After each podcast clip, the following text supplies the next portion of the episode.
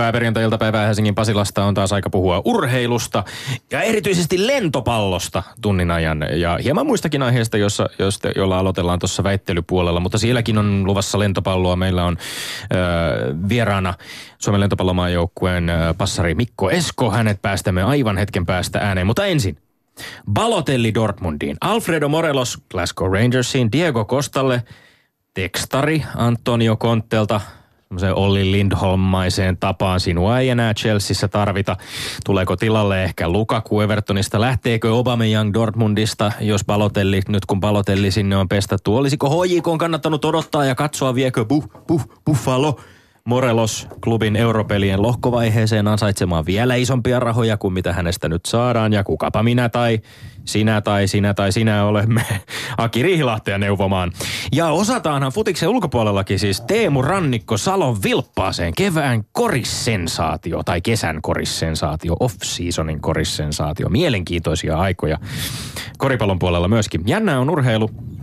Se on sitä niin kentällä kuin kulisseissa. Tällä viikolla on puhuttu sensaatioista, myös muun muassa Tenniksessä, jossa sijoittamaton latvialainen Jelena Ostapenko meni 20-vuotissynttäriensä kunniaksi Ranskan avointen naisten kaksipelin loppuotteluun, jossa vastaan tulee ensimmäistä Grand Slam-voittoa anjahtaava Simona Halep. Ähm, Liechtensteinkin ylsi futissensaatioon yksi yksi tasapeliin Suomea vastaan, vaikka eihän sitä edellisestä Liechtensteinin Suomi-sensaatiosta ollut heillä kuin kahdeksan vuotta. Sama tulos oli myös 2009 MM-karsinnassa yksi yksi. Silloin Liechtensteinin kotikentällä. Mikä on sensaatio? Sensaation etymologia juontaa keskiajalle, jossa tämä alun alkaen tämä sana merkitsi yksinkertaisesti aistien reaktiota ulkoisiin ärsykkeisiin. Ja, ja tämäkin määritelmä on edelleen olemassa lukuisilla kielillä. Ensimmäistä kertaa tämä sana sensaatio on tarkoittanut jotain tällaista shokeraavaa tai yllättävää vasta 1700-luvun lopussa. Ja kun urheilupuheessa sanotaan, että Pekka Rinne tai Sidney Crosby ovat olleet sensational, he ovat olleet sensaatiomaisia, niin silloin tämän sanan merkitys on useimmiten juuri se on hätkähdyttävä, mieletön, se on huomiota herättävä ja se on aika usein myöskin positiivinen vireeltään. Futissensaatio, lätkäsensaatio, lentissensaatio, yleensä yllätetään joku tavallaan jossain tapahtumassa yllätetään, noustaan yli odotusten. Toisen sensaatio on sitten myöskin aika usein toisen skandaali. Ö, mutta se on oma keskustelunsa. Mikä on skandaali, mikä on sensaatio? Meillä on vieraana tänään siis tosiaan lentopallolija Mikko Esko pelipaikaltaan passari aivan äskettäin pari vuoden tauon jälkeen maajoukkuehommiin palannut tuore Suomen mestari Vamala lentopallosta Valepasta. Tervetuloa. Kiitos paljon. miltä tuntui Mikko Esko olla muutama viikko takaperin Tsekissä varmistamassa Suomen sallitko sensaatiomaista toista perättäistä MM-lopputurnauspaikkaa? No totta kai oli hieno, hieno loistavan kauden jälkeen mennä takaisin maajoukkueeseen. On ollut kuitenkin pari kautta sivussa ja tota, telkkarista kun on katsellut niitä poikien pelejä, niin tota, tullut kuitenkin sellainen tunne, että olisi taas hieno olla takaisin. Ja, ja nyt, nyt tosiaan Valepan mestaruuden jälkeen oli, oli loistava mennä hyvässä kunnossa sinne, sinne auttaa joukkoetta ja turnaus kun päättyi tuohon tulokseen, niin ei voi olla muuta kuin tyytyväinen ja sensaatio se ei enää ehkä meille ole, että se oli toinen kerta peräkkäin, että se alkaa olla meille niin kuin tuttua kauraa. Tätä ajattelinkin. Wow. Se, ei varmaan, se ei varmaan ole niin joukkueen näkökulma. Mutta tästä vanhan suolan janottamisesta, vanhan hajusuolan tai urheilusuolan janottamisesta puhumme. Ehdimme puhua vielä lähetyksen aikana lisää, mutta palaamme asiaan ja lentopalloon pian. Sensaatiosta urheilu joka tapauksessa muun muassa elää siitä, että aisteja ravistellaan, ihmisille annetaan tunnereaktioita, mitä voimakkaampia tällaiset erilaiset sensaatiot. Nyt siis ei siinä skandaali tai siinä niin kuin huomiota herättävässä mielessä, vaan ylipäänsä tässä aistireaktiossa. Mitä voimakkaampia nämä aistireaktiot on, niin sitä kovemmin me myöskin urheilusta innostumme. Ja ö, toki sitten on vielä niitäkin, jotka eivät tarvitse esimerkiksi yllätyksiä, jotta oma mielihyvä alue aktivoisi, aktivoituisi. Joillekin riittää se, että asiat tapahtuvat niin kuin ne on suunniteltu. Taktiikkaa hiomalla, ylivoimaisesti toteuttamalla. Golden State Warriorsin ylivoima on sekin ollut sensaatiomaista NBA-finaaleissa, näin väitän itse, koska joku ei johtaa 3-0 finaaleja, on enää yhden voiton päässä mestaruudesta ja niillä on tämän kevään playoffeissa nyt 15 voittoa, nolla tappiota. Ja kun yhdeltä joukkueen tähtipelaajista Kevin Durantilta täksi kaudeksi Golden State Warriorsin syntyneeltä Kevin Durantilta kysyttiin kolmannen finaalin jälkeen, mistä tämän joukkueen epäitsekkyys kumpuaa, niin Durant vastasi suurin piirtein näin, me harjoittelemme sitä joka päivä. Jos mennään muutama hyökkäys putkeen kierrättämättä palloa tarpeeksi, niin valmentaja puuttuu asia. En tiedä, onko tässä studiossa harjoiteltu epäitsekkyyttä tarpeeksi, mutta ainakin viikosta toiseen toistamme täysin tasavertaisina mikrofoniemme takaan tämän saman mantran kertoaksemme juuri sinulle, että me olemme Lindgren ja Sihvonen. Meillä Suomessa on urheilemisen idea ymmärretty joltisenkin ahtaasti. Se on hieman sama, jos minä ja tuo tenhopuheinen Lindgren väittelisimme niin, ettei mistään saa olla eri mieltä.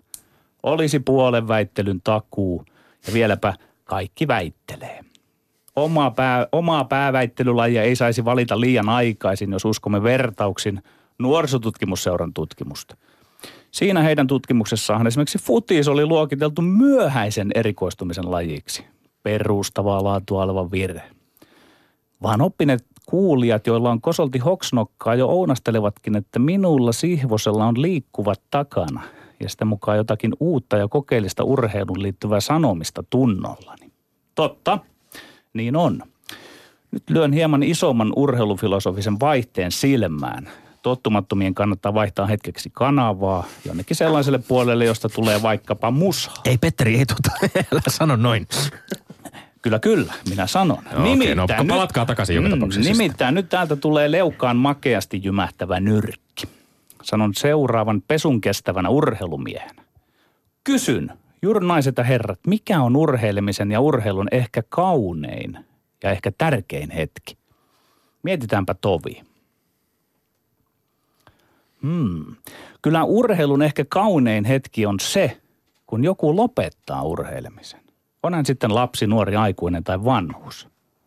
Oikeastaan koko urheilun idea on siinä, toisin kuin on ymmärretty, että lopulta urheilu ottaa urheilijasta niskalenkin ja pakottaa tämän tavalla tai toisella lopettamaan. On turha parkua ja harmitella drop-outtia sitä, kun joku lapsi lopettaa urheilemisen. Urheilun lopettaminen on urheilun ehkä kaunein hetki. Jos joku lapsi harrastaa urheilua vain vuoden, lopettaa sitten – on urheilun syvin henki ja olemus mennyt lapseen, toteutunut lapsessa. Urheilun syvin olemus on eksistentialismia, eli elämän, tässä tapauksessa urheiluelämän kärsimysluonteen intellektuaalista oivaltamista. Urheilu on täynnä vastustajia, tai tymäkämmin, urheilu itse on vastus. Kilpailu on kovaa, tulee voittoja, tulee tappioita, on hiki, hengästyttää, kolot, kohtaa. Tulee loukkaantumisia. On jatkuva huoli siitä, satsatako urheilu vai muuhun elämään. On suorastaan luonnollista ja peräti esteettistä, kun urheilu lopulta voittaa urheilijan ja urheilu joutuu taipum- urheilija joutuu taipumaan urheilun edessä. Sitten se ei ole enää urheilun kysymys, siirtyykö se entinen urheilija liikunnan vai kulttuuri vai mikä tahansa pariin. Urheilun olemuksellinen tehtävä on ennemmin tai myöhemmin nujertaa urheilija. Kirjoja voi lukea tai kuunnella, musiikkia voi tehdä tai kuunnella vaikka hautaan asti. Mutta urheilijan urheilu nujertaa viimeistään iän myötä. Reipasta urheiluelämää ei voita mikään muu kuin vielä reippaampi urheiluelämä. Ja silti urheilu hylkää urheilijansa. Varjoin tässä lopun aluksi hieman tuntemattoman alikersantti Lehtoa, jota edes kuolema ei pelota. Lopettamista pahempaa urheilu ei voi tarjota, ja sen kanssa aina pärjää urheilu opettaa ehkä tärkeintä elämisen taitoa, nimittäin välittömän tyydytyksen lykkäämisen taitoa, mikä toki on myös niitä urheilun melkopuoleisia vastuksia. Urheilussa lopulta pahinkaan vastusta ei ole niin paha vastustaja kuin urheilu itse. Ymmärsittekö no, tavallaan, joo. No niin. Joo, kiinnostavaa. Hyvä. Nyt yleisurhe, yleisradio urheiluttaa ja kilpailuttaa meitä seuraavilla kolmella väitteellä, jossa kussakin juoksee noronen veitikkamaista urheiluelämää. No niin, yksi. Onko huuhkajien syytä hävetä harjo- harjoitusottelun tasapa- tasapeliä Liittestania vastaan? Kyllä vai ei? Kaksi. Onko Real Madridin toiseen perättäisen mestariliikan jo voittoon johtanut Cristiano Ronaldo tällä hetkellä maailman paras futaaja? Kyllä vai ei? Kolme onko lentopallomaajoukkueen selviytyminen toiseen perätteisen MM-turnaukseen Suomen kovin saavutus kaikissa miesten pallolulajeissa? Kyllä vai ei? Tuttu tapaan kellossa on 180 sekuntia kullekin väittelee lopuksi maineikas Mikko Esko tuomaroi kiistamme lahjo, lahjomattomasti parhaan kykynsä jälkeen. Liukas luikku Lindgren, oletko valmis mylleröimään kanssani? Aivan ehdottomasti. Annetaan soittaa. Ensimmäinen väite. Onko huuhkajien syytä hävetä harjoitusottelu tasapeliä Liitestainia vastaan? Kyllä vai ei? Ei todellakaan ole syytä hävetä. Ainoa tilanne, jossa joukkueella tai urheilijalla voisi olla syytä häpeään, olisi tämmöinen täys, täysin läskiksi laittaminen, jos ei pelaisi tosissaan tai halveksuisi vastustajaa katsojia pelitapahtumaan. Suomi pelasi harjoitusottelu Liechtensteinin vastaan, oli melko ylivoimainen ekalla puoliskolla, sai yhden maalin, oli melko surkea toisella nelivitosella, otti vastaan yhden maalin. Taktisesti ottelu ei ollut onnistunut, Suomi ei kyennyt prässäämään eikä hyökkäämään riittävän organisoidusti. Tuloksena tasapeli, täysin aiheellista kritiikkiä, mutta oliko kyse, kyse katastrofista tai häpeästä? Ei todellakaan. Kyse oli urheilusta. Suomi voittaisi Liechtensteinin luultavasti 8-9 kertaa kymmenestä. Nyt ei voittanut. Italia voittaisi varmasti 10 kertaa kymmenestä ja murskaluvuin useimmiten. Suomi ei ole Italia. Kyllä on syytä hävetä. Mä oon järjestelmästi läpi vuosien sitä mieltä ollut, että ei urheilussa ole mitään hävettävää, hävisi tai ei tyylillä tai millä tahansa. Siksi sanollani on pakolla nyt painoa, kun mä sanon, että huuhkajien pelaajien pitää nyt hävetä. Ihan ottelun alku. Ei prässiä, mitä päävalmentaja Kanervakin ihmetteli. Ja toiselle puolelle löntysteli sitten kentälle ylimielinen pöllöpää lauma. Se on anteeksi antamatonta urheiluymmärtämättömyyttä ja oman lajin päälle oksentamista. Mä en paa asiaa yhtään Markku Rive Kanervan piikkiin, vaan pelaajien piikkiin. Ammatikseen pelaavien pelaajien piti ymmärtää ja pitää ymmärtää, miten syvissä suomalainen futis ui just nyt. Nyt piti pelata jämäkästi ja voittaa, mutta mitä vielä? Joku pukki patsasteli rintakaarella siellä kärjessä eikä viitsinyt juuri vaivautua. Aika, aika paljon pokkaa pitää olla, että otat esimerkiksi just Te- Teemu Pukin esiin sanot, että ei Ei kiinnostanut pokkaa rintakaarella. No kyllä se tarvitsee. Jussi Leppälahti futisanalyytikko kirjoitti urheilulehdessä näin. Aika nappiin osui mun mielestä. Etenkin Thomas Lam, Niklas Moisanen, Mehmet Hetema, Joole Pohjanpalo ja Teemu Pukki näyttivät olevan hyvällä henkisellä vireystilalla ottelus mukana, mikä poistaa just tämän tekosyyn siitä, että ei kiinnostanut tai ei mukaan haluttu E- eli, eli jotenkin mun, pitää, mun pitää olla nyt eri mieltä sekä Lindgren että Leppälahden kanssa, No. mutta sehän käy multa. Eli tässä on nyt kyse siitä, tässä on joukkue pallopeli silmästä ja nyt perustavasta erosta, mistä tuomari nyt ratkaisee. Joo. Tietä, ymmärtääkö tollaista tilanteesta enemmän Sihvonen vai Lindgren? Eli siitä, että yrittikö jokainen huuhkaaja pelaajat koko sielunsa kyllystä siinä matsissa? Minun mielestäni ei, ja silloin pitää hävetä. Jos pelien ymmärtämisestä puhutaan, niin on jännä, että sä puhut siitä, että ei ollut prässiä riittävästi ja, et, Ei ja, ollut. ja, ja toteat, että se itse ja asiassa... tarkoitus oli prässätä, eli vika on pelaajissa, Vi- asenteessa. Vi- pelaajissa ja asenteessa. Kyllä. Kyllä. Kyllähän siinä, että millä, ta- miten organisoidusti peli, pelaajat onnistuvat pelaamaan, niin on vastuu ennen kaikkea valmentajalla. Viime kädessä Sä se valmentaja, mutta tässä sä tapauksessa taktiikka ja treeni oli siinä, että prässätään ja heti. Markku Kanerva oikein puhuu ennen peliä, että heti kun menetetään pallo, niin prässätään. Hän Taktinen ihmetteli, valinta, ei toteuttaneet taktinen sitä. valinta esimerkiksi pelata hyvin voimakkaasti pystysuuntaan. Ei käytetty leveyttä, mitä Mika Lehkosuuki Totta. esimerkiksi puuttu siinä ottelussa. Totta. Eikö tämä ollut taktinen virhe? Se on taktinen virhe, mutta tavallaan siitä vastaa valmentaja osaltaan, mutta siitä löysyydestä, mitä pukki oikein ilmineerasi, niin siitä vastaavat pelaajat itse. Ja sitä pitää nyt tällä kertaa pikkusen hävetä, koska suomalainen futis ei olisi kärsinyt ottaa tähän Tästä, kohtaan tätä, on tuota liioteltu, tätä on liioteltu myöskin tätä Liechtensteinin sensaatio. Ei se mikään niin ihmeellinen. Ah, tässä oli muutamia jo Liechtensteinin tuloksiakin vielä plakkarissa, joita olisi voinut tässä kertoa, mutta jätetään ne seuraavaan kertaan ja mennään eteenpäin. Toinen väite. Onko Real Madridin toiseen perättäisen mestarien liigan voittoon johtanut Cristiano Ronaldo tällä hetkellä maailman paras futaaja? Kyllä vai ei? Kyllä Cristiano Ronaldo on tällä hetkellä maailman paras jalkapalloilija. On melkein koomista itse asiassa, kuinka Suomessakin revittiin otsikoita siitä, kuinka Ronaldo itse keskeisesti huudatti faneja Cristiano Ro- Ronaldo Ballon d'Or, kun Real juhli tsemppärivoittoa kotistadionilla. Ronaldo siis yhtyi fanien aloittamaan chanttiin, ja miksi ei olisi yhtynyt? Futistoimittaja Saku-Pekka Sundelini lainaten, jos Slaattan olisi tehnyt tämän saman, se olisi luultavasti ollut kaikkien mielestä hervottoman hauskaa. Moni tuntuu rakastavan vihata Ronaldoa, mutta saavutukset aivan kiistattomat. Ronaldolla on selvästi eniten maaleja mestarien liigas aikojen 105. Lionel Messi kakkosena on 11 maalia perässä. Ronaldo on vienyt Portugalin Euroopan mestaruuteen. Hän on vienyt Real Madridin kahteen peräkkäiseen mestarien liigan voittoon. Ensimmäistä kertaa futishistoriassa Ronaldolle kuuluu tällä hetkellä, tällä hetkellä maailman ykköspelaajan kruunu kirkkaasti. Ei ole. Tällä hetkellä ei voi nimetä kuten Pele-aikoina tai Maradona-aikoina. Jalkapallo on tullut uudelle aikakaudelle, jolloin yksittäisen pelaajan suhde joukkueen pelikirjaan on korostunut. Joku Messi ei saanut aikaa juuri mitään Argentiinan maajoukkueessa joidenkin valmentajien aikana. Nyt on taas homma käynyt. Enriken aikana Messi oli hieman hiipunut maa parsassa. Ronaldolla, joka on tosi hyvä poika pelaamaan. Hänelläkin otti jonkin aikaa saada pelinsä esiin sieltä Zidanen alla. Ja kuka menee sanomaan, ettei Buffon tai Neuer ole maailman paras jalkapalloilija? En minä ainakaan tohdi myöntää, en kieltää. Mistä me tiedämme, ettei sittenkin maailman paras jalkapalloilija ole Neymar? Hänelläkin on kannattajansa. Sitten jos tykkää suoravaavista maali, maalisylkiästä, tulee mieleen Saksan Müller. Ja moitteet annan itselleni siitä, etten tähän hätään ketään topparia ole tässä nyt ehdottanut. Eli kaikki on hyvin suhteellista. Kai tämä on kokonaan oma keskustelunsa, miksi kaikkien aikojen futaajaa, että nimenomaan hyökkäjiä arvostetaan enemmän. Ihan sama on sun omassa lajissa lätkässä. Ei Wayne Gretzkin tai Mario Lemieux tai Sidney Crosbyn kanssa yleensä edes samassa lauseessa puhuta puolustajista. Ehkä, Bobby Orr. Ehkä Bobby Orr tai Fetisov tai Tretjak Molareista joskus nostetaan kaikkien aikojen suuruuksien listoille, mutta maalintekoa arvostetaan lajista toiseen yli kaiken. Maalintekijöitä arvostetaan yli kaiken.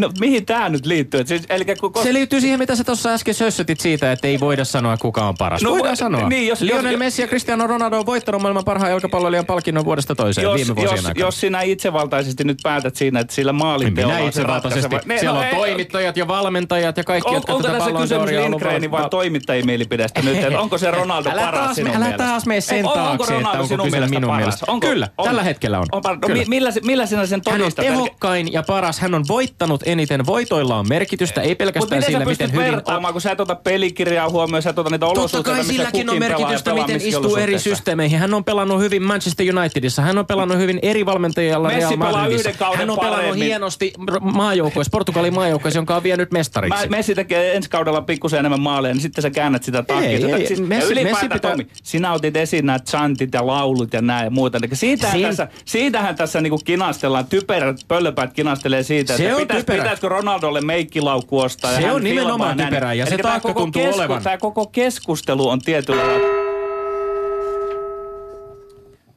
Meikkilaukku. Minä lyön sillä. Siivonen otti meikkilaukku esiin. Se ei ole tätä päivää. Kolmas väite. Tämä on tiukka. No on tiukka. Onko lentopallomaajoukkueen selviytyminen toiseen perättäisen MM-lopputurnaukseen Suomen kovin saavutus kaikissa miesten pallolulajeissa? Kyllä vai ei? Vastaan kyllä. Jos miesten palvelulajeja laitetaan järjestykseen, niin lentismiesten kahdet perättäiset MM-kisat on kovin temppu kaikista. On totta, että lentiksessä ei ole mestaruuksia tai mitaleita voitettu. Lähimpänä oltiin 2007 EM-kisoissa, jossa Suomi oli neljäs, mutta ei mestaruuksia tai mitaleita ole futiksessa tai koriksessakaan. Ja kylmä fakta on se, että edes maailmanmestaruudet jääkiekon tai salibändin kaltaisissa lajeissa ei yksinkertaisesti pärjää tälle lentopallomiesten saavutukselle. Jos ja kun määrässä äh, tai kriteeriksi otetaan myös laji, lajin levinneisyys maailmalla. Lentopallo on lajiliittojen levinneisyyden rekisteröityneiden pelaajien määrässä jopa maailman suurin pallolaji. Järjestäytyneesti lentopalloa pelaa noin miljardi ihmistä. Sen MM-lopputurnaukseen pääseminen pelaamalla, vieläpä melko suvereenilla tavalla on temppu, joka pesee mun kirjoissa vaikeustasoltaan kaikki muut palvelujoukkueemme. Ei, ei missään tapauksessa ole kovin saavutus. No jos kohta kiskasen, että onhan se todella kova saavutus. On mm-hmm. sellainen saavutus, joka on luultavasti kaikkien aikojen vaikein ja haasteellisin ollut saavuttaa suomalaisessa joukkuepallopelihistoriassa. Lentopallo on niin kova ja kilpailtu laji ja Suomessa tehdään huikeita työtä lajin parissa. Lentismaajoukkueen tekemisen taso ja toimintakulttuuri on tällä hetkellä kovinta kärkeä ja esikuva muille pallolajeille. Mutta pitää olla hei tarkkana oli jokin laji kuinka kilpailtu tahansa. Turnauspaikat, piste sieltä turnauspaikkojen ja piste se blää blää blää. Ne ei riitä, ei ne ole, kun siellä ei ole mitalia. Lätkän MM-kulta 95 Tukholmasta Kurt Lindströmin johdolla, 2011 Pratislavasta Jukka Jalosen johdolla ovat kovimmat miesten joukkuepallopelisaavutukset Suomessa toistaiseksi. Enkä mä vedä nyt edes kotia päin. Mä salaa koko ajan toivon, että lentistä tai korista tai futis tulisi Lätkän rinnalle Suomessa. Että terävytys jääkiekon tekeminen. Mä, mä toivon, että, että tuomarimme, joka saattaa niin kuin itse aiheen eh, sisällön sä osalta... nyt tuomariin. Ole, ole hiljaa ja kuuntele hetki. Hän saattaa olla aiheen sisällön osalta jollain tavalla jäävi ehkä ottamaan tähän kantaa. Mutta mä toivon, että hän keskittyy argumentteihin, koska sieltähän tuli lähinnä sönkötystä siitä, että no on se kova temppu, mutta... Ja en minä kotiin päin ja sitten otettiin taas nämä höntsäkiekokisojen mestaruudet esiin. Siis onhan se nyt, ei, eihän, ei kukaan täysjärkinen voi laittaa vuodessa, kerran vuodessa pelattavia lätkän MM-kisoja, joita seurataan tosissaan ehkä puolessa tusinassa maassa rinnakkain. Kerran neljässä vuodessa pelattaviin MM-kisoihin lajissa, jolla on yli miljardi harrastajaa ja fania ympäri maailmaa. Ei, kyllä urheilu vaan menee niin, että siinä voidaan tehdä näitä vertailuja. Ja sit toisaalta se on Kyllä, juuri sitä me teemme tällä Niin, hetkellä. ja toisaalta se on mahdottomuus tehdä se vertailu. Ja pitää katsoa tietyssä maassa, tietyssä yhteiskunnallisessa tilanteessa, millä on arvoa, millä on voimaa. Mä sanon, että kun 95 voitettiin maailmanmestaruus Lätkässä, sanotaan, että jopa lama taittui siitä. Eli mä, mä vetoan tässä nyt sellaisen tunteeseen, että mikä vaikutus Vetoat on siihen suomalaiseen kansakunta. kansallistunteeseen, jossa Niin, tai- meille niin, lätkä on niin. tärkeä. Ja eri maille on eri lajit Tätä tärkeitä. voi myös on tarkastella. Sen takia, pitää, sen takia noiden lentisjätkien pitää ottaa se mitalli ja sillä siunatulla hetkellä minä julistan sen Petteri, kovimmaksi ajattele kautta tätä, aikojen. mä tiedän, että sä rakastat taitoluistelua. Ajattele tätä vaikkapa Joo. taitoluistelun kautta. Ajattele jotain melko helppoa hyppyä, jota tehdään kerrasta toiseen. Ja sitten ajattele vaikeustasoltaan huomattavasti vaikeampaa hyppyä. Futis, lentis, koris on niin paljon kilpailumpi laji kuin jääkiekko. Harmi, kun sulla tää toi hyvä vertaus kesken. Joo, no mä luulen, että siinä ydin. Ymmärsikö Mä tuomari luulen, sen? että siitä ydin jollain tavalla ehkä välittyi kuitenkin. Katsotaan, mitä mieltä tuomarimme Mikko Esko on tästä kaikesta ihan hetken kuluttua. Yle puheessa Lindgren ja Sihvonen. No niin, passari Mikko Esko, ota ohjat. Tee tahtosi jälkeen. Kiitoksia. Oli jälleen kerran erittäin mielenkiintoiset keskustelut teidän välillänne ja, ja kova, kova oli väittelyn taso taas jälleen kerran ja kysymykset on erittäin, erittäin vaikeita ja kovatasoisia. Jos, jos lähdetään, lähdetään tähän ensimmäiseen, mennään järjestyksessä. Oko. Sehän passaa. Eli ensimmäinen, ensimmäinen kysymys oli tämä Suomen ja Liechtensteinin välinen jalkapallomaaottelu. Täytyy heti rehellisesti sanoa, että en, en nähnyt mi- minuutin, minuuttia enkä pallon palloa koko pelistä ja nyt joudun olemaan niin kuin näiden kuulopuheiden varassa. Mutta tota, ilmeisesti niin kuin Tommi sanoi, että tota Suomi oli hallinnut ainakin ensimmäistä erää, erää ja osoittanut olevansa vahvempi joukkue. Lopputulos kuitenkin yksi, yksi, yksi ja tota, Liechtensteinihan on tämmöinen koko lailla Luxemburgin ja San, Marin, San Marinon kokoinen maa ja ehkä tasoinenkin niin urheilussa. Lilliputista voidaan puhua ihan hyvällä. Kyllä, ja sitten Hyvällä to, totta, ka- tosiaan Suomi, Suomihan ei ole mikään iso jalkapallomaa, ainakaan vielä, mutta, tota, mutta mä oon kuitenkin sitä mieltä, että, että näitä maita vastaan pitäisi alkaa voittaa, niin kuin, että jos haluttaisiin haluttais päästä arvokisoihin ja haluttaisiin päästä pitemmälle, niin Suomen jalkapallomaajoukkueen pitäisi kuitenkin, niin vaikka en tiedä joukkueen taso, siellähän saattaa olla ostomiehiä muista maista ja vaikka mitä, mutta jotenkin pitäisi saada sellainen ylpeys ja tällainen, että, että, että joku rotiseen tässä pitää olla ja, ja, ja Me vähän puhuttiin tästä etukäteen Petterin kanssa siitä, että et, et, jännää on tietysti se, että nyt kun Suomi pelaa, jatkaa MM-karsintoja pelaamalla kotiottelun Ukraina vastaan, niin, niin jos siitä ottelusta tulee hyvä tulos, niin sittenhän tämä harjoitusmatsi Liechtensteinia vastaan on ihan yhtä tyhjän kanssa. Mutta, mutta siinä on kyllä hyvä pointti siinä, että Suomen, Suomen pelaaminen, varsinkin ehkä jalkapallossa nimenomaan semmoisessa ennakkosuosikin asemassa tai näitä pienempiä maita vastaan, niin aika usein ihan niissä karsinnoissakin, niin ne hommat, se, se niin kuin, ne pisteautomaatit ovat olleet kaikkia muuta kuin pisteautomaatteja meille. Kyllä aivan, ne on ollut hankalia otteluita, että ehkä helpompi lähteä pelaamaan ennalta vahvempaa vastaan, niin kuin se urheilussa aina on. Mm. Mutta tota, tämä oli tosiaan harjoitus, harjoitusmaaottelu, ettei tässä niin kuin jaettu mitään pisteitä. Ei ollut niinkään tärkeä ottelu, mutta tota, siitä se ehkä lähtee, että näitä maita vastaan pitäisi alkaa ottaa voittaa. Ehkä siihen eh, diskurssiin tavallaan siitä, että mikä niin kuin skandaali tämä on meidän futiksen kannalta, siihen olisi näitä jo ö, tuloksia, jotka ei mainitsematta. Se on kiinnostavaa, kun katsoo itse asiassa, miten Liechtenstein on pelannut viime vuosien aikana esimerkiksi MM-karsinoissa. Heillä on ö, tasapelit muun muassa Latvian ja Slovakian kaltaisia futismaita vastaan MM-karsinoista 2013, kun pelattiin 2014 kisojen karsittiin, eh, jotka on kovia futismaita. Siellä on tappioita, yhden maalin tappiota ö, Kroatialle, yhden maalin tappiota Kreikalle. Et tavallaan meillä vähän ehkä vääristyy myöskin se ajattelu sitä, että jos, jos kyseessä on äärimmäisen pienestä valtiosta, Kyllä on, mutta kyseessä on myöskin äärimmäisen pienestä valtiosta Keski-Euroopassa, jossa futiskulttuuri varmasti niin kuin kylästä toiseen on aika voimakasta. Ja se ei ole mikään ihme, että he pystyvät myöskin tasaväkisesti joskus kamppailemaan. Ja jalkapallo on luonteeltaan erilainen peli. Esimerkiksi vaikka kun lentopallo. Lentopallossa sun pitää tehdä se jokainen piste erikseen ja viedä sitä peliä eteenpäin. Jalkapallossa, taikka jääkiekossa, kun sä teet muutaman maalin, vaikka se olisi niistä harvoista paikoista, niin sä saat siitä heti, sä oot lähempänä voittaa, jos sä puolustat loppupelin. Että tota, se on, se on sinänsä niin kuin, vähän niin kuin hankala juttu, mutta silti mä oon sitä mieltä, että tästä menee Petterille pisteet ja Suomen pitää Yes. alkaa näitä kääntää. Kyllä, kyllä. Yksi nolla, Petteri Siivonen. Mutta saanko vielä palata pikkusen? Tuo oli mielenkiintoinen heitto, että tavallaan tuolla logiikalla, jos oikein ymmärsin sinua ja saattaisin kyllä olla samaa mieltäkin, että tietyllä lailla lentopallomatsi kuitenkin setvii sen paremman useammin. Kuin, että, et, et voi olla, että lätkässä ja etenkin futiksessa, niin se yhden maalin merkitys on niin valtava, että jos se tulee onnekkaasti, niin siinä heikompikin voi olla, että saa sauman. Lentopallossa veikkauksen pelaaminen on aika tylsää, koska yleensä ne ottelut menee just niin kuin on ajateltu etukäteen ja yllätyksen mahdollisuus on aika pieni, että vahvempi yleensä aina voittaa. Selvä. Kiinnostavaa, äärimmäisen kiinnostavaa. Mennään eteenpäin. Kakkosväittely, jossa puhuimme äh, Krisusta, Rollesta, Cristiano Ronaldosta. Ai, silloin noin suloisia lempinimiä. Joo, sillä on erilaisia lempinimiä, joista jotkut jääköön mainitsematta.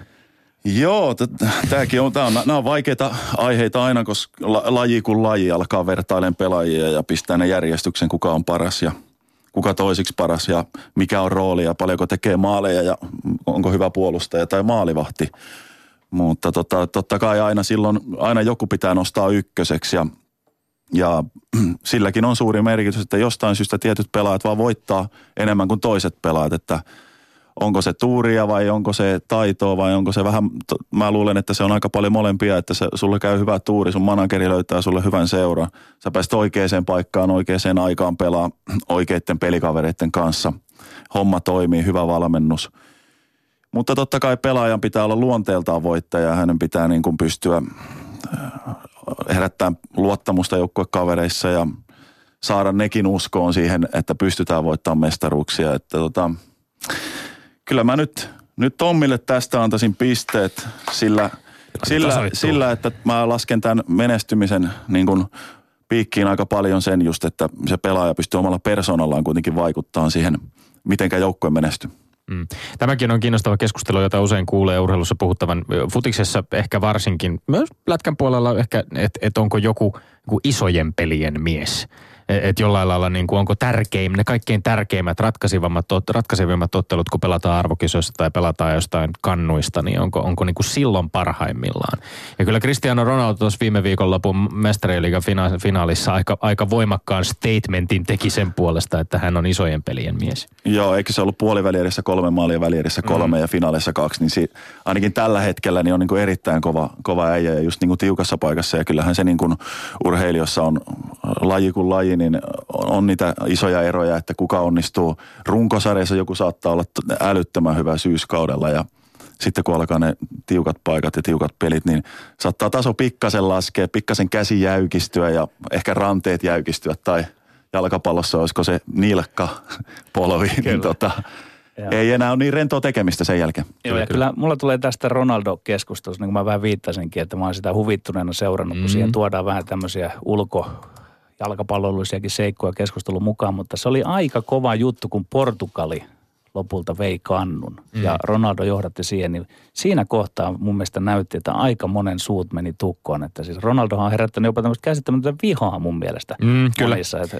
että, että, yhtä paljon kuin häntä rakastetaan, niin häntä vihataan. Ja nyt nämä vihaajat joutuu pikkusen ottaa taka-askeleita sen takia, että Portugali vei kannun. Joo, ja sitten nämä persoonoihin, pers, persooniin eri tavalla suhtautumiset nimenomaan siitä. Musta oli kiinnostava huomio Saku Pekka Sundelilta nimenomaan tämä, että jos, jos Laatan tekee jotain, sitä katsotaan ehkä niin kuin vähän huvittuneena, että hänen egonsahan kuuluukin olla suuri. Jos Cristiano Ronaldon iso ego vähän nostaa päätään, niin se on jollain tavalla vähän vastenmielistä. Ei, ei, jännä juttu. Persoonat vaikuttaa ihan selvästi myöskin se, että miten me reagoidaan. Mutta äh, vaikuttaako tuomarin persona viimeiseen tuomioon? Nyt olemme nimittäin lentopallomaajoukkueen saavutusten äärellä. Saapa nähdä, mitä Mikko Esko uskaltaa tähän aiheeseen sanoa. Joo, tämä onkin, kun tämä koskee aika paljon meikäläistä tämä kysymys, niin tota, tämä onkin sellainen, että... Yleisradio oli hereillä. Kyllä, kyllä. Laittoi heti näin. viimeisenä laittoi tämmöisen kinkkisen kysymyksen ja tota, mä oikeastaan en yllättynyt yhtään siitä, että Petteri oli sitä mieltä, että ei nouse kaikkien aikojen saavutuksien joukkoon, mutta tota, sitten mä halusin kuulla justiin nämä, niin nämä perustelut, että oli MM95 ja Bratislava 11 ja, ja hienoa menestystä. Tietysti jääkiekko on Suomen ykköslaji ollut pitkään ja tota, herättää tunteita paljon.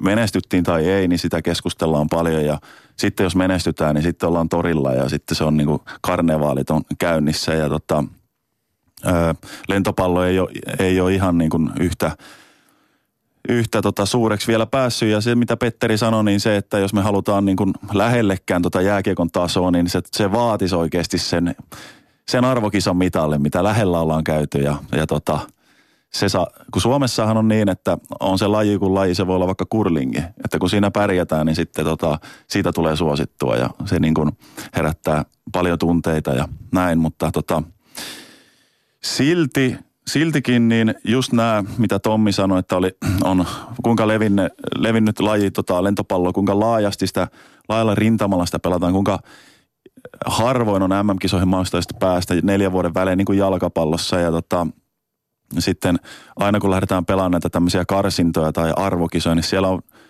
siellä on aika todennäköisesti kaikki parhaat kynnellä kykenevät niin kuin pelaajat paikalla. Että jääkiekossa se on joka kevät, kun pelataan MM-kisoja, niin siellä, siellä on vaihtelevia koostumuksia ma- mailla, että välillä on tota, paljon NHL-miehiä, välillä on vaan muutama ja se riippuu niin paljon siitä, että saadaanko niitä, niitä johtavia pelaajia kisoihin mukaan, niin kuin Suomella nyt näkyy, että oli paljon vaikeuksia, kun ne, niitä johtavia pelaajia ei ollut näissä kevään MM-kisoissa.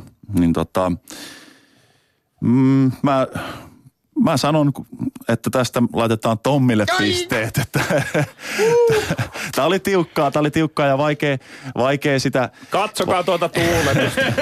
vaikea, vaikea vielä Liuku. se... Niin, kyllä. Rullat. oli hyvän näköiset tuuletukset, Rullat vaikka sitä ei täällä näykään, Joo, mutta joo, voi vakuuttaa. Joo. Tässä, tässä olisi ollut itse asiassa kiinnostavaa, muista Petteri, nyt näin jälkikäteen voi ehkä todeta, että olisi ollut kiinnostavaa, että tässähän olisi hyvin voinut ottaa myöskin vasta-argumenttina sen, että ei kahta MM-kisapaikkaa suurempi saavutus on lentopallomaan joukkueen EM-nelossia. Sehän olisi ollut niin kuin vasta-argumentti, jossa ei oltaisi ollenkaan jouduttu tähän lajien väliseen Se on totta. Kisailuun. Olisi No. no. Paljon muuta kuin olisi voinut sanoa, mutta että silloin kun kongi on kumahtanut, niin se on sanottu, mikä on sanottu. Se ja tähän on nyt totta. tyydytään. Ja jos Se me tyydymme minä olen laskenut oikein avustajieni kanssa tämän tilanteen nyt, niin se on äärimmäisen tiukka. Mm. Se on minulle vielä 21-20 ja Kyllä. tähteellä kaksi lähetystä. Eli joka tapauksessa jompikumpi vie tämän kauden sitten siellä 23 päivä perjantaina viimeisessä lähetyksessä. Viimeistään. Viimeise- Eli minä jo ensi kyllä. kerralla mietin tietysti tähtään, Kuka meillä sitten, poikki. joo, ja kuka meillä kylässä sitten viimeisessä lähetyksessä onkaan, me voimme ehkä salaisuuksia ja verhoa hieman raottaa sen suhteen, että ensi viikolla ainakin ö, saanemme herran kylään, jo, jonka kanssa puhetta riittää huhkajista ja suomalaisesta jalkapalloilusta. Öm, mutta jäämme odottamaan loppuratkaisuja tämän kolmannen kau- kauden päätös on kuin onkin jännittävä. Yes. Ylepuheessa Lindgren ja Sihvonen. Mikko Esko, mennään tarkemmin sinuun. Passari, älypelaaja, taitopelaaja, pelisi, lentopallo. Pelaavien joukkojen välissä verkko. Enemmän kuin verkko mielestäni. Lentopallossa ei ainakaan näkyvästi psyykata vastustajaa, ei tuuleteta vastustajaa provosoiden. Melkeinpä ei tuuletella edes yleisöä kohti. Kaikki voitetut ja hävityt pisteet kokoonnutaan ikään kuin jakamaan pelaavan kuusikon kesken. Mistä tässä on kyse? Erilaisesta pelistä, kun verrataan muuhun joukkuepallopeliperheeseen, vai?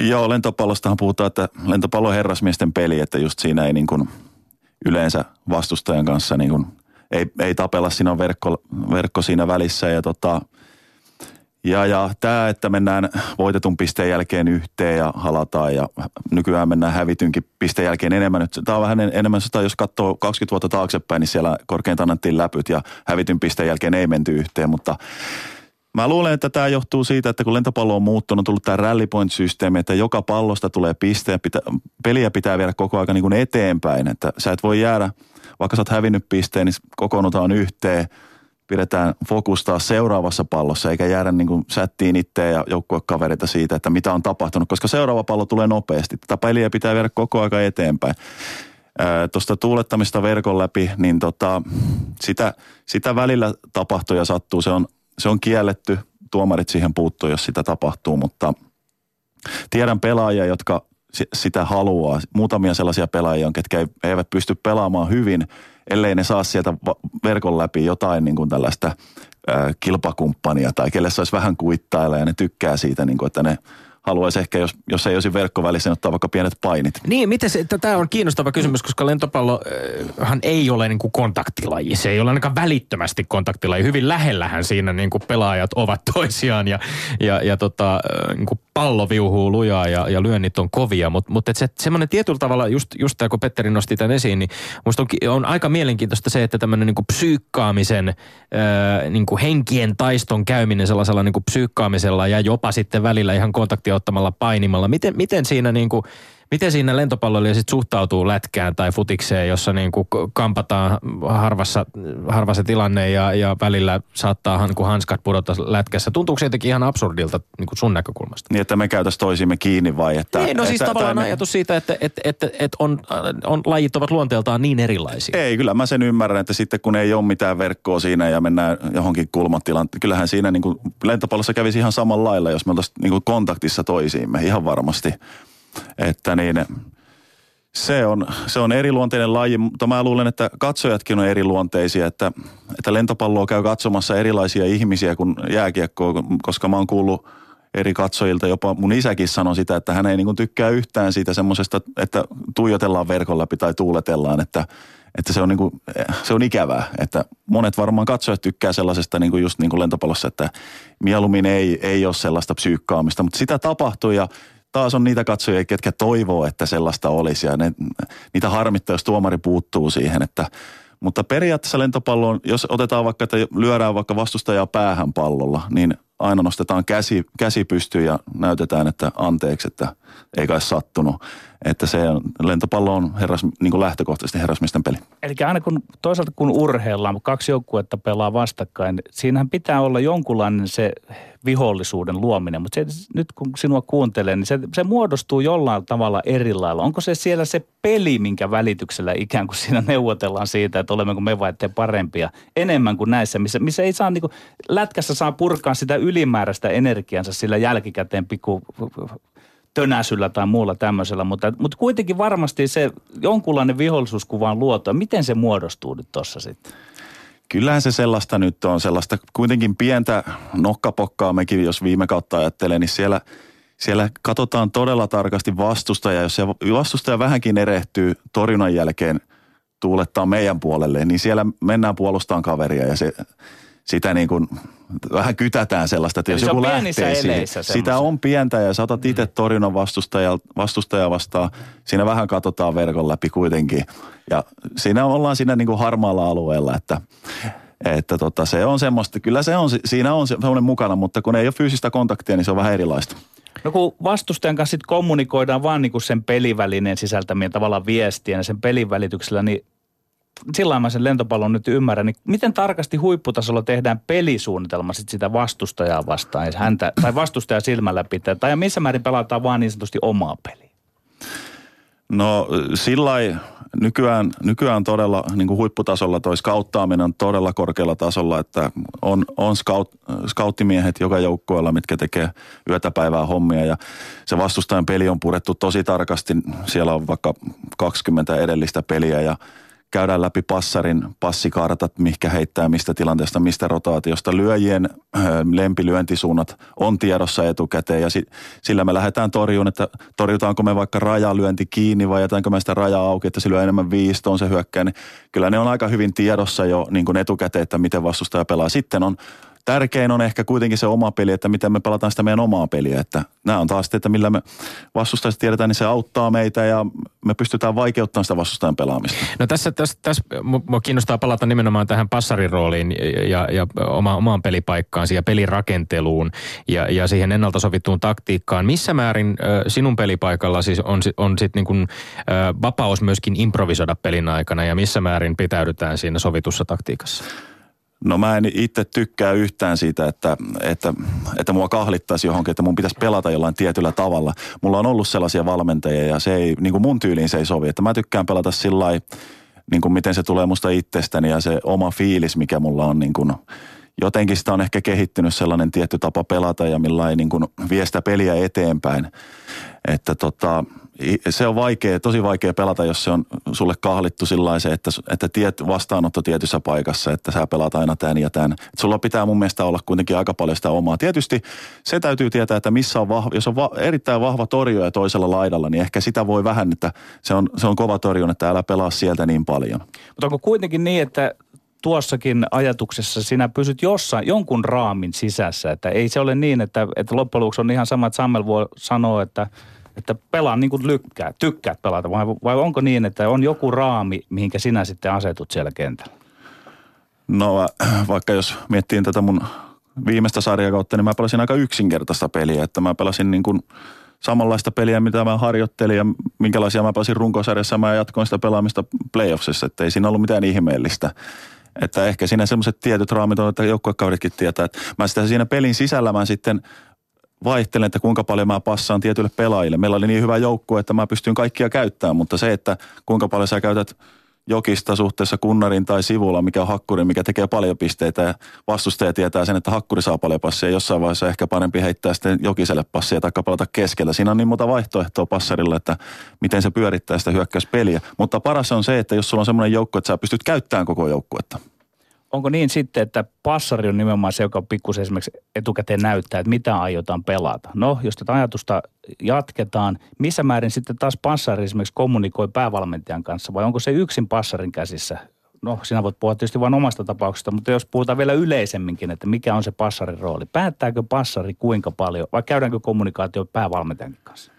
No harvemmin päävalmentaja päättää, että kuinka paljon pelataan mistäkin, mistäkin paikoista, mutta päävalmentajan – voi olla hyvänä apuna siihen, mitä meilläkin viime kaudella muutaman kerran kävi. Ja varsinkin jossain playoff-peleissä, missä on tiukkaa muutenkin, niin se päävalmentaja saattaa sanoa, että anna, anna tälle pelaajalle passia, jos ei se sieltä kulje, niin mä vaihdan sen pois. Että annat mennä sieltä rohkeasti, niin kuin antaa tällaista niin kuin tukea, että laitat, että jos se näkee, että mä vähän niin kuin vältän pelaamista jonkun pelaajan kanssa, niin että annat sinne vaan ja jos ei, jos ei tule pisteitä sieltä, niin mä vaihdan sen. Ja lentopallo on leimallisesti tuntuu olevan myöskin sellainen peli, jossa aika usein, tai tavallaan niin kuin piste toisensa jälkeen sitten, että jos joku, jollain pelaajalla kulkee, niin sitä pelaajaa ruokitaan. Se on niin kuin, tämä on aika niin kuin selkeä ominaispiirre lentopallossa. Joo, ja se on yksi passarinkin tärkeimmistä tehtävistä niin kuin löytää se ja tunnistaa mm. se kuuma pelaaja kelle sä sitä tavaraa sitten annat. Että sitten kun se pelaaja on kuumana, niin se, se tekee niitä pisteitä, vaikka se olisi torjuntaa yksi, kaksi tai kolme miestä edessä. Että tota, se, se on yksi niin kuin tärkeimpiä, että hommia siinä. Pystytkö käymään, musta olisi kiinnostavaa tietää vielä siitä sun omasta pelipaikasta se, että et, et, jos, jos on mahdollista käydä esimerkiksi läpi kaksi ihanteellista suoritusta, ajattele ihan, ihanteellista kaksi, pist, kaksi ö, pelisuoritusta ö, omasta näkökulmasta. Toinen tilanteessa, jossa oma joukkue syöttää, toinen tilanteessa, jossa otatte vastaan vastustajan syöttöä. Minkälaisiin kaikkiin asioihin passarina joudut niin kuin siinä pisteen aikana kiinnittämään huomiota, mitä ratkaisuja tekemään avaa pikkasen tätä tilannetta. Niin kuin henkilökohtaisesti vai joukkueena? Ihan sun omas, omalta pelipaikalta. Aa, no jos on meidän oma syöttö esimerkiksi, niin no ilman muuta se, että jos mä on tota, me syötetään vaikka helppo syöttö, vastustajalla nousee pallo kuppiin, passari pelaa laitaan yksi yhtä vasta, missä mä oon yksin torjumassa, sitten mä otan sen vastustajan parhaan hyökkään yksinäni kiinni, niin sehän on totta kai torjunnalla saatu piste, niin se, se, on tota, se tuntuu, niin kuin, tuntuu hyvältä. Ja sitten passarina tietysti kun vastustaja syöttää, niin se, että jos mä saan järjesteltyä sen, sille lyöjälle semmoisen paikan, että se pääsee tyhjältä verkolta lyömään, että torjunta on lähtenyt täysin toiseen suuntaan, mikä mä passaan passin, niin se on niin kuin passarina niin kuin kaikista hieno juttu. Sijoittuminen, tämmöinen reagointi, niiden suhde on varmaan aika oleellinen myöskin noissa kaikissa. Miten reagoidaan siihen, mistä se pallo tulee sekä Ajo, omilta pelaajilta? Että... Just se niin kuin ajoitu, vastaanotto nousee aina eri paikkaa ajotukset kaikki, siinä on monta asiaa, mitä pitää tulla, mitä tulee ottaa huomioon. Kuinka varhaan näille pelipaikoille erikoistutaan, että jos on passari, niin onko sitä periaatteessa sitten aika nuoresta lähtien? No mut laitettiin, mä pelasin vähän vanhempien kanssa, mä aloitin, niin mut laitettiin sen takia, mä olin pienempi ja mulla oli varmaan hyvä sormilyönti, mutta laitettiin passarin paikalle, mutta mä oon onneksi saanut pelata hyökkääjän paikkaakin paljon, että se, että mä oon sitä mieltä, että ei, ei saisi siinäkään niin kuin liian aikaisin laittaa niin kuin tiettyä vaikka pisintä pelaajaa keskitorjujaksi tai yleispaikaksi tai passariksi, koska ne saattaa olla parempia toisilla paikoilla sitten kuitenkin ja se voi olla, että jos sä oot 11-vuotiaana pitkä, niin sä et välttämättä ole enää pitkä sitten kaksikymppisenä, että, että kannattaisi pitää auki niitä pelipaikkoja siinä tässäkin laissa. Yle puheessa Lindgren ja Sihvonen. No Mikko Esko, pysytään hieman Suomen lentopallomaajoukkueen äärellä. Sulla on, on tilillä semmoista jotain Baltiaralaa 280 maaottelua siinä niillä paikkeilla joka on niin kuin missä tahansa lajissa, millä tahansa mittarilla ihan valtava määrä pelejä. Sä oot myös nähnyt käytännössä lentopallomaajoukkueen kehityksen melkein koko 2000-luvun läpi sieltä, sieltä tota, ei ihan, ihan ensimmäistä vuosista, mutta onko, onko niin kuin Suomen lentopallomaajoukkue suomalainen lentiskulttuuri nyt ylipäänsä niin kuin sinun mielestäsi sellaisessa lakipisteessä sen suhteen, mitä sä, mitä sä oot niin kuin tätä, sen kaaren, mikä sä oot tähän asti nähnyt? Joo, mä oon tosiaan, niin silloin kun mä olin ensimmäistä kertaa maajoukkueessa, niin Timo Hoivala, Ylen nykyinen kommentaattori, oli, oli päävalmentajana viimeisiä vuosia ja silloin se meidän toiminta oli aika, aika eri tasosta, mitä se nykyään on. Ja, ja se on siitä lähtenyt nousee ja oikeastaan sitten tämä Mauro Berruton aika mullisti tämän koko toiminnan ja toiminnan taso muuttui ihan, se muuttui ihan eri tasolle. Me no, nostettiin sitä monta pykälää ja, ja panostus lentopalloon ja maajoukkueeseen ja Minkälaisia asioita, mitä on toiminnan tason nostaminen? No mä olin näkemässä sen Hoivalan loppuajan, se ei ole Hoivalasta mitenkään kiinni, mutta mikä se panostus oli. Ja sitten kun tuli Berruutto, kun hän niin kuin vaati, vaatimalla vaati, niin kuin, että meillä pitää olla, me, meillä pitää olla tämän verran leiripäiviä, meidän pitää reenata, meillä pitää olla olosuhteet kaikki. Ja kun me päästiin sille tietylle tasolle, vaikka valme, päävalmentaja vaihtui, niin se ei onneksi lähtenyt laskeen yhtään, että nämä seuraavat päävalmentajat on saanut nauttia siitä taas, niin kuin minkä se Berrutto loi tämän systeemi, että se on pysynyt sama, samalla tasolla. Eli tämä harjoittelu ja me ei ole siinä yhtään näitä huippumaita jäljessä tässä, niin kuin meillä on olosuhteet on ihan yhtä hyvät kuin millä tahansa maalla. No tota, mitkä on mun, sun mielestä keskeisiä niitä tekijöitä, mitkä tuossa sun pitkän uransi aikana on suomalaisessa lentopalvelussa, puhut, nyt puhuttiin näistä olosuhteista ja toimintakulttuurista ja muista, mutta mikä näkisit sen kaaren, mitkä on niitä kuitenkin ihan keskeisimpiä tekijöitä, tämä Tomi Puu sensaatiossa tuossa lähetyksen alussa, mutta et, että on tullut näin, niin kuin voi sanoa, aika maaginen menestys tässä nyt viimeisen kymmenen vuoden aikana. Onko mm. No keskeisempiä on on varmasti tämä, just silloin kun liitto, liitto palkkasi Berruton päävalmentajaksi, homma muuttui täysin ammattimaiseksi. Toinen niin kuin yhtä tärkeä varmasti niin on maailmanliikan pääsy 2006 koska silloin päästiin pelaamaan oikeasti niin kuin huippumaita vastaan. Sitä ennen se touhu oli sitä, että pelattiin Viroa vastaan harjoituspelejä tai Ruotsia tai Norjaa ja silloin tällöin satunnaisia. Sitten silloin alettiin pelata, pelaa niin kuin kesälläkin niin kuin maajoukkuessa, maajoukkuessa kovan tason otteluita ja samaan aikaan pelaajia pääsi hyviin joukkueisiin Euroopassa. Se tarkoitti sitä niin kuin munkin kohdalla, että mä pääsin Italiaan pelaa. Mä pelasin maailman parhaita vastaan koko talvikauden ja sitten mä tulin maajoukkueeseen, mä pääsin maailman parhaita vastaan koko kesän. Eli se oli ympäri vuode, vuotista niin kuin huipputasolla pelaamista.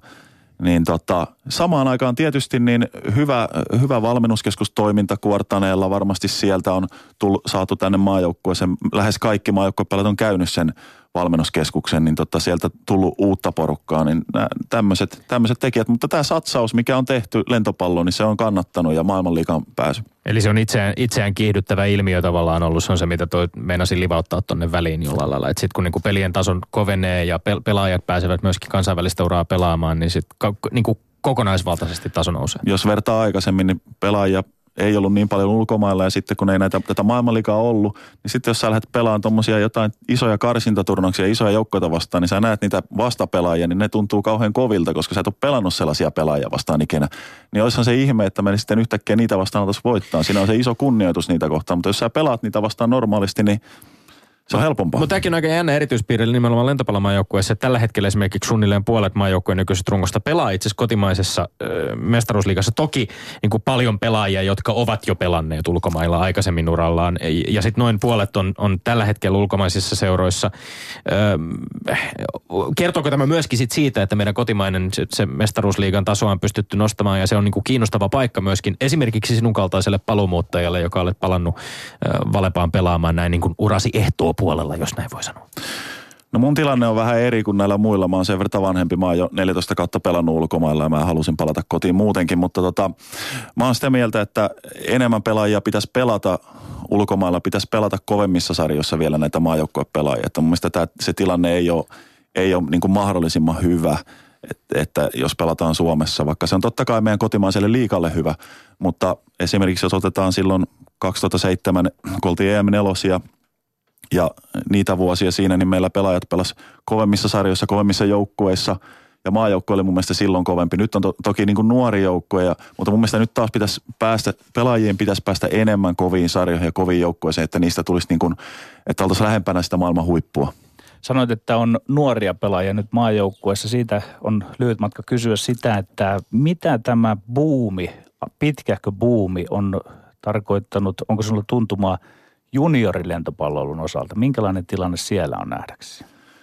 No, mulla on sellainen, mä en tiedä, että mikä mun kuva niin koko Suomessa on, kun mä itse kun tuolla Vammalassa kun asun ja pelaan ja se on lentopallokaupunki Sastamalla nykyään, niin tota, siellähän on hirveä lentopallobuumi, että meillä on niin kuin, mä valmennan G-junior, G-junioreita ja meitä on siellä 20 pienessä juhlasalissa, niin tota siellä, siellä on niin kuin todella paljon junioreita ja, ja joka ikäluokassa. Eli tota, siellä on hyvä tilanne ja nyt tuossa poikani kanssa, kun ollaan pelaamassa Power Cupia, niin siellä, on, siellä näyttää olevan niin kuin todella paljon junioreita, että, että kyllä se niin kuin, sillä ihan hyvältä näyttää toi, toi niin kuin että junioreita on ja sieltä mahdollisesti tulee uusia tähtipelaajia sitten tulevaisuudessa. Niin eilen, eilen äh, Vantaalla käynnistynyt lentopallon tämmöinen kotimainen suurtapahtuma Power Cup. Äh, entinen jääkiekkoilija ja lentopalloliiton toimitusjohtaja Keijo Säilynoja kuvaili Hesarissa muun muassa, että Power Cup on, on lentopallon sielu ja sydän. Sadekkaan ei pahemmin haitannut lastennuorten menoa itselleni. Tuli taas kerran kylmät väreet toimintaa seuratessani.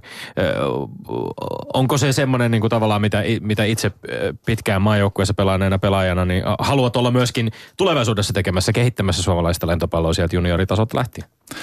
No joo, totta kai, että kun tämä on semmoinen asia, mitä mä osaan tehdä ja mitä mä, jos, mistä mä jotain tiedän, niin tota, totta kai mä haluan olla tässä mukana ja onkin nyt jo, nyt jo vähän korteeni laittanut kekoon tuossa juniorivalmennuksessa ja onhan se tota, tapahtumana niin todella hieno, että siellä näkee, siellä on kaikki vanhat pelikaverit lapsiensa kanssa ja, ja näkee paljon tuttuja ja, ja, ja se lasten into, kuinka ne siellä, siellä saa pelata ja tota, kokee niitä elämyksiä, niin sehän on, sehän on muuten maailman suurin lentopalloturnaus Power Cup, että se on niin kuin todella iso turnaus. Mä vielä mietin sitä, että äh, te lentisjätkät olette ehkä kuitenkin enemmän kuin monen muun lajin edustajat, enemmän kuin lätkäjätkät, enemmän kuin futisjätkät, ehkä enemmän kuin korisjätkät uhranneet tälle lajille. Nimittäin kun mä mietin, että leijonat pelaa pitkän talven – tai sanotaan, että suomalainen lätkäpelaaja pelaa omassa seurassaan pitkän talven, viimeistään MM-kisoista tai ihan viimeistä kun NHL lakkaa, niin sen jälkeen jäädään kesälomalle. Mutta mulla on semmoinen kutina, että te olette lähtenyt sen jälkeen jonnekin kuortaneelle leirille. Tai pelaatte, pelaatte läpi kesän, että siis mikä sen on mahdollista? No onko se jotain sitoutumista, uhrautumista? Että käytännössä te pelaatte sitä lentopalloa ympäri vuoden.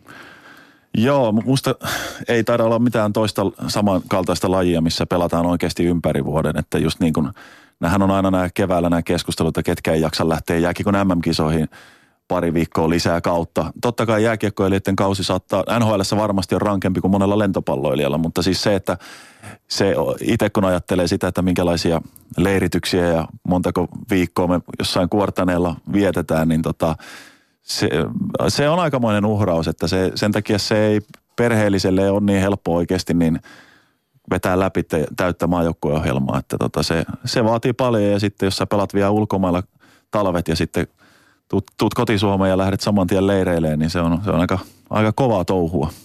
Usein ehkä kyse on myöskin kohtuullisen usein pieniltä paikkakunnilta. Lentopallo on niin profiililtaan sellainen laji, jota pelataan vähän pienemmillä paikkakunnilla usein. Ja, ja pienemmiltä paikkakunnilta kotoisin olevat pelaajat lähtee sitten tekemään kansainvälistä uraa. Itse olet lähtenyt tekemään kansainvälistä uraa, olet pelannut ulkomailla vuosikausia, samoin Tuomas Sammelvuo aikanaan. Kiinnostaisi vielä tästä Sammelvuosta sen verran kysyä, että kun itsekin olet pelannut hänen kanssaan useamman vuoden maajoukkueessa, millaista on ollut sitten pelata päävalmentajan alaisuudessa, joka on myös entinen pelikaveri? Oliko esimerkiksi kummallakaan puolella niin kuin haasteita siinä, että semmoinen oikean tyyppinen päävalmentajan auktoriteetti hänelle löytyi tai syntyi? No joo, mähän oli siinä jatkoon sitten, kun toi Sammelvuo lopetti sen pelaamisen ja hänestä tuli niin suoraan päävalmentaja, niin mähän olin siinä mukana heti ja siinä oli muutamia vanhoja pelaajia, niin kyllähän se outo oli. Niin on se totta kai, kun vanha pelikaveri onkin valmentaja, huomaa, että se ei olekaan enää se sama, sama köpi, mikä on ollut pelaajana, että se on niin kuin valmentajaköpi, niin sehän on ihan erilainen tyyppi. Ja sen, on, sen täytyy, ei se voi olla samanlainen, mikä se oli pelaajana. Siitä se on pakko olla asiallisempi ja pitää se tietty välimatka pelaajia, auktoriteetti ja kaikki, että kyllähän siinä ei se, ei se yksinkertaista, se ei, se ei voi olla yksinkertaista ikinä niin kuin missään lajissakaan, että se niin kauan kuin siellä on niitä vanhoja pelikavereita. Eli et periaatteessa niin kuin rakenteellisesti suosittele tällaista järjestelyä, mutta te ilmeisesti hyvin selvisitte siitä läpi sitten kuitenkin. Kyllähän me sitä selvittiin, mutta totta kai niin ei se, ei se, en suosittele, eikä se varmasti ole niin kuin ikinä, se on aika iso riski mä veikkaan, mutta tässä, tässä tapauksessa se kyllä on onnistunut hyvin ja tota, mutta totta kai se on kasvun paikka niin kuin molemmin puolin, että se on sille valmentajalle ja pelaajille, että, että täytyy vaan niin kuin hyväksyä se, että, että roolit on nyt muuttunut. Ylepuheessa Lindgren ja Sihvonen. Vammalaan ja Sastamalaan on pakko tarttua vielä hetken. Voititte Suomen mestaruuden tänä keväänä. Onnittelut vielä siitäkin. Valepan historian kolmas Suomen mestaruus. Jotain poikkeuksellista Vammalassa Sastamalassa tuntuu lentopallon suhteen olevan, että koko, koko paikkakunta tavallaan niin kuin hengittää tämän yhden lajin kautta. Millaista sitä on niin kuin nähdä lähietäisyydeltä? Joo, se on mahtavaa, koska mä oon Vammalasta kotoisin ja siis ihan pikkupoista asti mä oon ymmärtänyt sen, että se on lentopallopaikkakunta se oli aikanaan Vammalan kisa, voitti muutama hopea ja sitten tuli Valepa ja kisa taisteli keskenään ja TUL ja Svullit ja kaikki. Ja, mutta tota, niin nyt kun tullut takaisin, niin, niin, niin se kiinnostus, mikä siellä on lentopallo kohtaan, niin se on aivan valtava ja tota, voitettiin se mestaruus ja sitten oli vielä torijuhlat Vammalassa ja oli varmaan kaksi astetta lämmintä ja vettä vihmo ja tori oli täynnä, niin kyllä se kertoo, että kyllä se tota, on kiinnostava juttu siellä ja, ja tärkeä, tärkeä homma toi lentopallo ja, ja ty, menestymisestä tykätään aina. Pitkäaikainen maajoukkueen tähtipelaaja voisi varmaan niin asustella vaikkapa Helsingissä ja elää kaikessa rauhassa, kun taas sitten siellä varmaan kylillä niin kuin jokainen tyyppi tunnistaa ja tietää, kuka sä oot. Yksityisyyttä ei ole. Niin. Joo, joo, siis kyllä totta kai Vammalassa tunnistetaan. Se on niin pieni paikka ja muutenkin tunnistettaisiin, vaikka en pelasin lentopalloa. Että. Niin, ei, se, ehkä tästä itse asiassa Valepan ja sitten toisaalta Kokkolan tiikereiden niin kuin dominanssista viimeisen kuuden vuoden aikana kolme mestaruutta molemmille. Onko, onko muita haastajia suomalaisessa kotimaisessa lentopallossa näille kahdelle joukkueelle? No siis Hurrikaanihan on monta vuotta yrittänyt voittaa edes niin kuin mestaruutta tai kappia ja ollut hopeella monta kertaa ja lähellä. Että nyt varmasti Jano sitä ensimmäistä titteliensä siellä kovasti ja yrittää ta- taas saada niin jalkeille kovaa joukkuetta. Ja se on hyvä asia meidän kannalta, koska nämä, on tärkeitä, ne on vähän niin kuin paikalliskamppailuita, kun me pelataan hurrikaania vastaan. Että tota, siinä hurrikaani, me tiikereitä mä en laske enää ensi vuonna niin kuin mestarisuosikiksi, että Tämän statementin jälkeen vielä nopeasti lyhyt ö, ennakointi ja arviointi siitä, että kun ensi vuonna pelataan jaet, jaetut kahdessa maassa pelataan lentopallon mm jossa Suomi on mukana. Mikä on Suomen tavoite siellä ja kai, kai me näemme myöskin Mikko Eskun siellä mukana? No silloin kun mä lupaudun no, noihin MM-karsintoihin, niin tota, Sammel voi kysyä, että miten jos me päästään kisoihin, että lähdetkö sitten sinnekin, niin mä sanon, että no kai sitten, kisoihinkin pitää lähteä, jos kerta karsinnat on käyty ja läpipäästy sinne, että mahdollisesti jo. Mahtava. Lämmin kiitos Mikko Esko vierailusta. Kiitos. Ja sitten lopuksi Tomi Lindgrenin maineikkaat urheiluterveiset. Lähetetään ne tällä kertaa ampumahiihtäjille Kaisa Mäkäräiselle ja Mari Laukkaselle, jotka osallistuu Joensuun Jukolan Venlojen viestiin joukkueessa Pummit kadoksissa. Joukkueen kaksi muuta paikkaa menee hyvän tekeväisyys huutokaupalla. Jukolan viesti on Enossa 17-18.6. eli Mari Laukkasen synnyinpaikkakunnalla. Me olemme Lindgren Sihvonen ensi viikkoon. Kuulemiin.